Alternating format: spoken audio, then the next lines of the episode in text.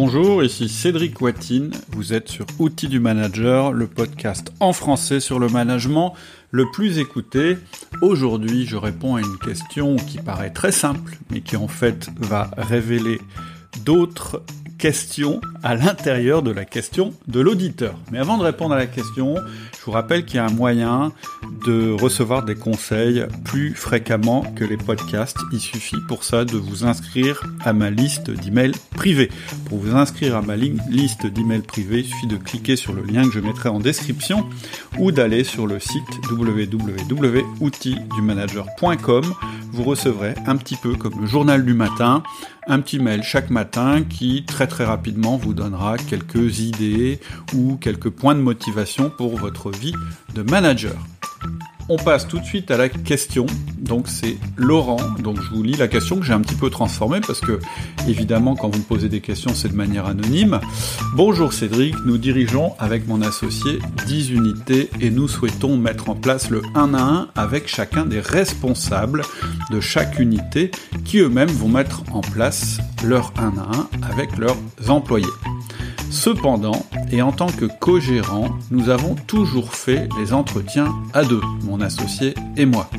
Ma question est donc de savoir si dans le 1 à 1, on peut faire du 2 à 1 ou devons-nous nous répartir les unités pour faire du 1 à 1 et pourquoi pas le faire à tour de rôle, en espérant avoir été clair dans ma demande cordialement Laurent.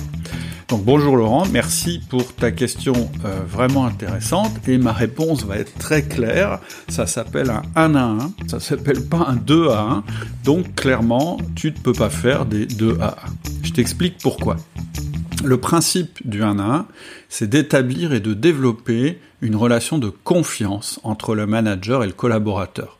C'est donc l'entretien du collaborateur. C'est le collaborateur qui parle en premier. Hein. Il y a trois parties.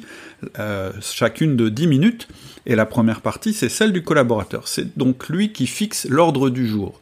Et en plus, si votre collaborateur veut parler plus de 10 minutes, je vous conseille de le laisser parler, même s'il prend toute la longueur de l'entretien, parce que euh, c'est la priorité que de l'écouter. L'intérêt du 1 à 1 pour le manager, je l'ai déjà dit, c'est d'entendre des choses qu'il n'aurait pas entendues dans d'autres circonstances. Et donc, même si vous n'en avez pas conscience, pour un collaborateur, rencontrer en face à face son chef est très impressionnant. Alors je sais que chacun d'entre vous pense que c'est différent pour lui ou pour elle, parce que vous êtes des gars sympathiques, que vos copains vous aiment bien, etc., etc. Mais en fait, je vous le dis, votre collaborateur est impressionné euh, vous êtes le chef, vous êtes quelqu'un qui a une grosse étiquette sur son front où c'est écrit chef, parce qu'il y a ce lien entre vous, ce lien hiérarchique qui a ses avantages et ses inconvénients.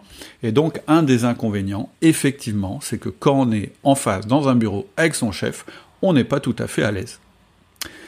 Donc, si vous vous présentez à deux à cet entretien, c'est-à-dire les deux propriétaires de l'entreprise, vous décuplez cet effet et vous n'allez pas obtenir ce que vous cherchez avant tout, qui est d'établir et de développer une relation de confiance. Donc, faire des entretiens, ou plutôt des 1 à 1 à deux euh, dirigeants avec un collaborateur, je les conseille formellement. Il y a juste un cas où éventuellement on peut le faire, mais dans ce cas-là, c'est pas un à un, c'est quand il y a un changement de manager. Il peut y avoir un entretien ou deux, c'est-à-dire qu'on prend sur le temps des 1 à 1, où il y a une espèce de transition entre les deux managers, mais encore une fois, c'est pas indispensable, ça peut se faire dans une réunion qui ne sera pas dans ce cas-là 1 à 1. La suggestion euh, de Laurent, c'était d'alterner. Et là, à nouveau, Laurent, je vais te décevoir, mais c'est non. Pourquoi? Parce que l'autre grand intérêt du 1 à 1, bah, c'est justement sa fréquence hebdomadaire. C'est euh, cette fréquence qui va permettre de développer une relation professionnelle de qualité.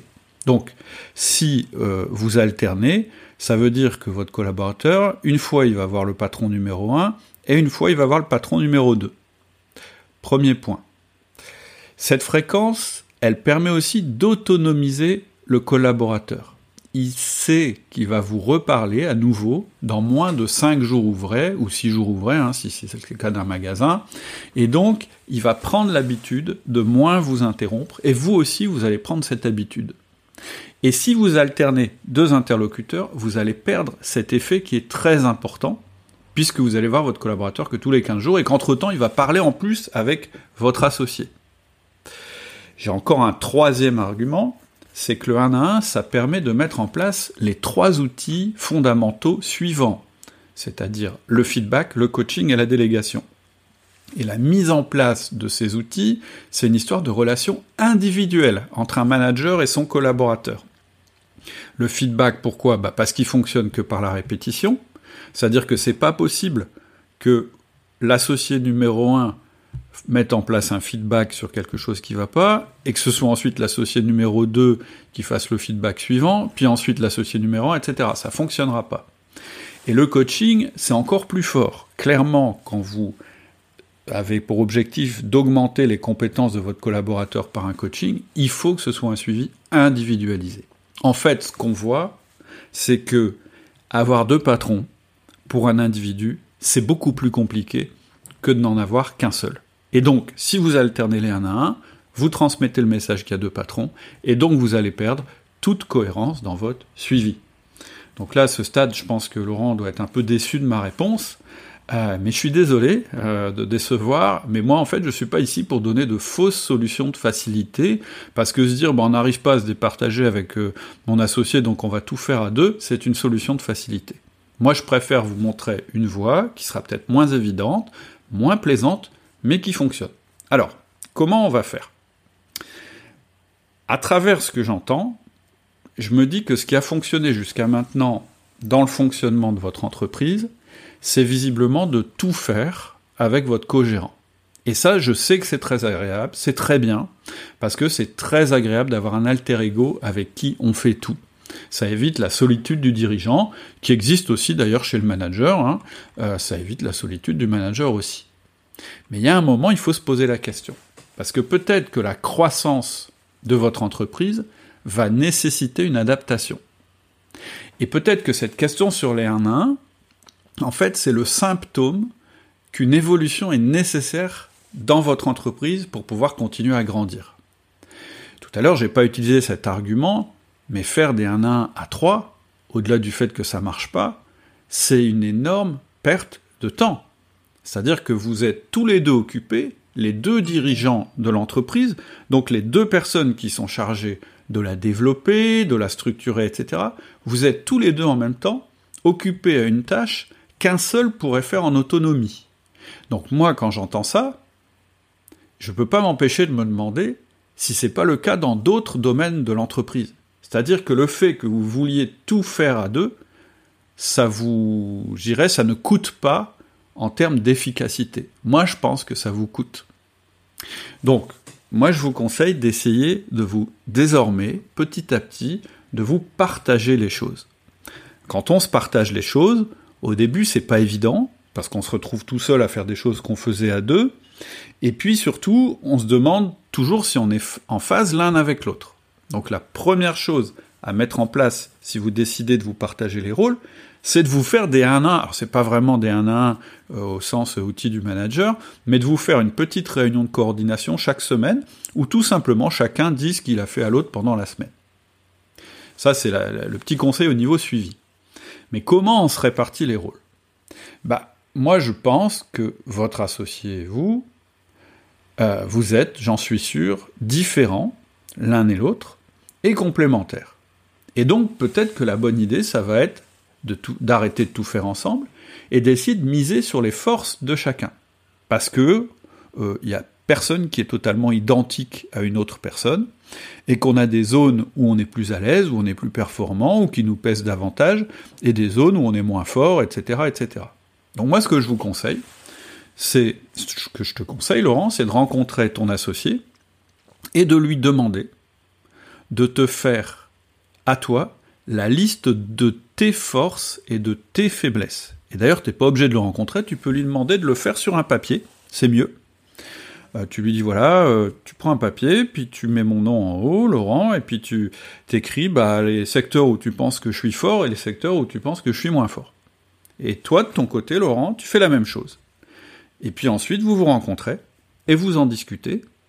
Et si vous avez ce luxe-là, si vous connaissez une personne qui vous connaît très bien tous les deux, mais qui est extérieure à l'entreprise, vous pouvez aussi lui demander de se prêter à l'exercice.